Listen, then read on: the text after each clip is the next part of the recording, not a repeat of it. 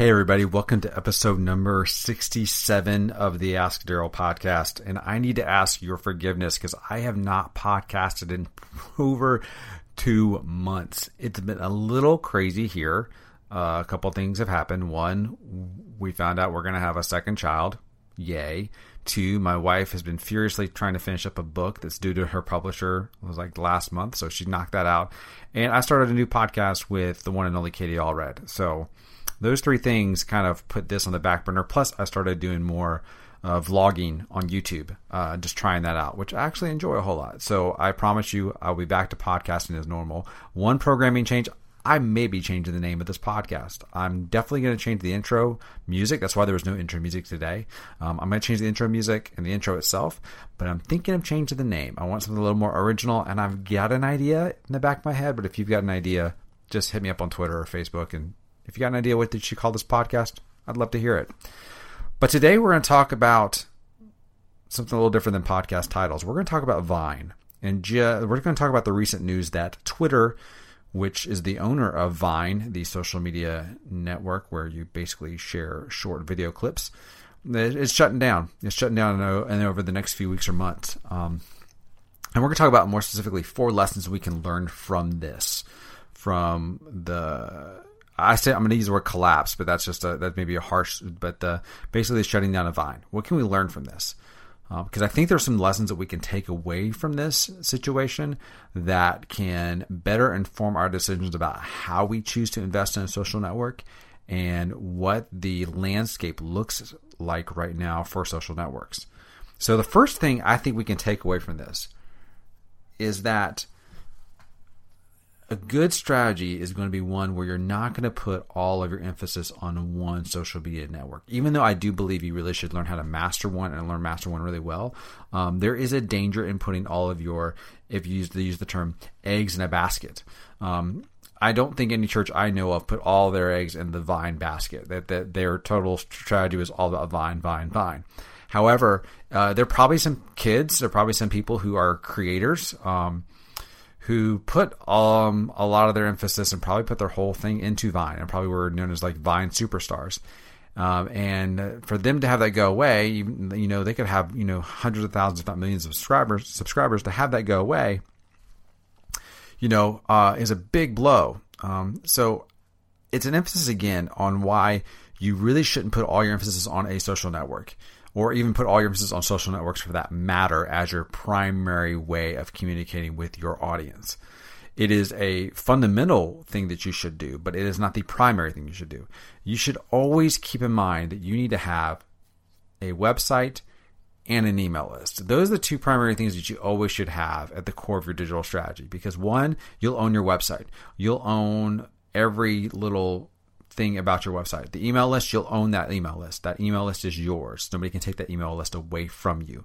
Social media networks can take away followers. They can make it harder for your followers to find your stuff, subscribers, you, however the language is used, they can make it more difficult. So you need to keep that in mind as you put more and more emphasis on these social media networks, that you're putting your communication strategy in their hands in the sense of hoping they distribute your content and hoping that they don't collapse like Vine did. I don't see Facebook doing that anytime soon, or Instagram for that matter, but it does make you take a step back and pause for a second and think through, are you putting too much emphasis on these networks as your primary way of communicating to your audience, especially in the digital sphere? Lesson number two is that what I think we're seeing is we're starting to see the social media network world, your Twitter, Facebook, Pinterest, Instagram, uh, LinkedIn, all of those worlds. I think we're seeing it starting to mature.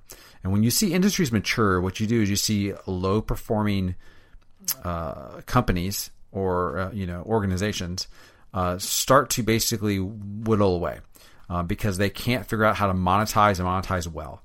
Um, so that also means it's a lot harder for new entries to come in.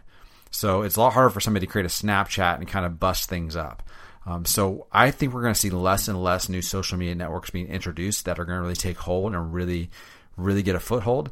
And I think we're going to start seeing Facebook uh, really show its dominance between Facebook and Instagram. I think they're really going to solidify their hold on things. which is going to make it more difficult again for new people to come in, but it's also going to make it more difficult for, I think, even like Twitter itself to innovate. So um, watch that market mature, and I think more and more people are going to kind of settle in on Facebook as really the main social media network, along with Instagram, and then probably some Twitter and maybe Pinterest as well.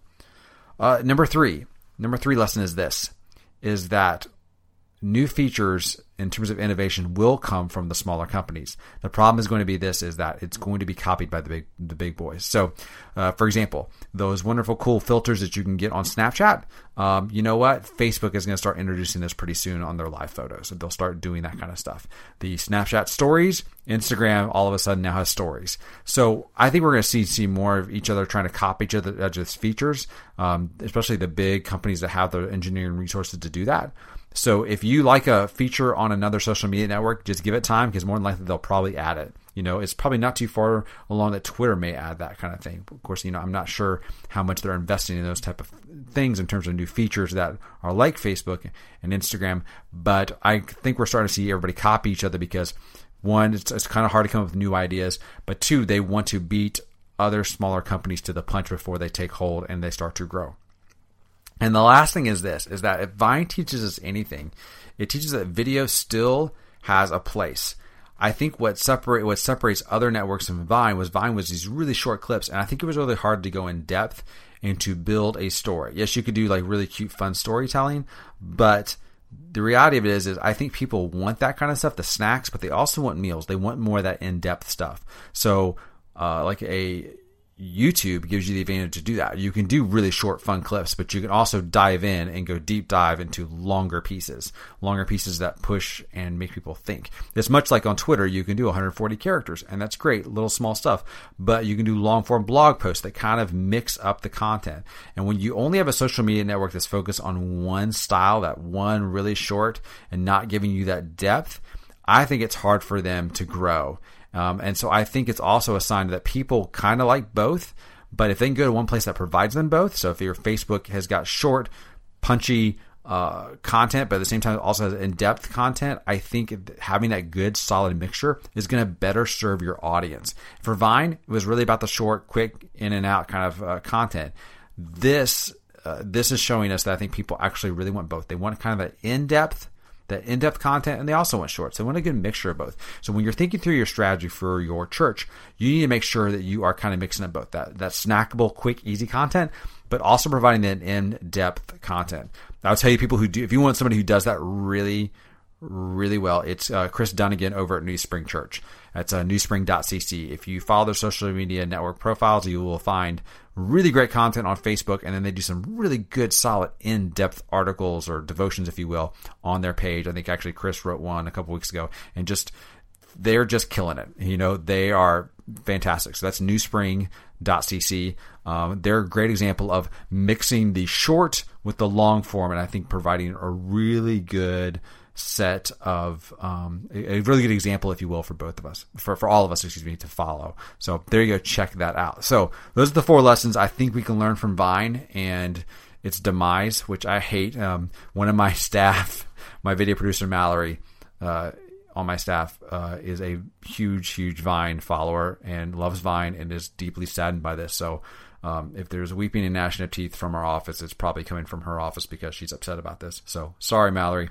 Anyway, all right. Well, I hope you enjoyed listening today. If you want to subscribe to this podcast, head over to uh, iTunes and hit the subscribe button. Or if you're on Android, we I believe we're on Stitcher as well. So you can check us out and subscribe there as well. So we thank you so much for listening, and I'll talk to you soon. Bye.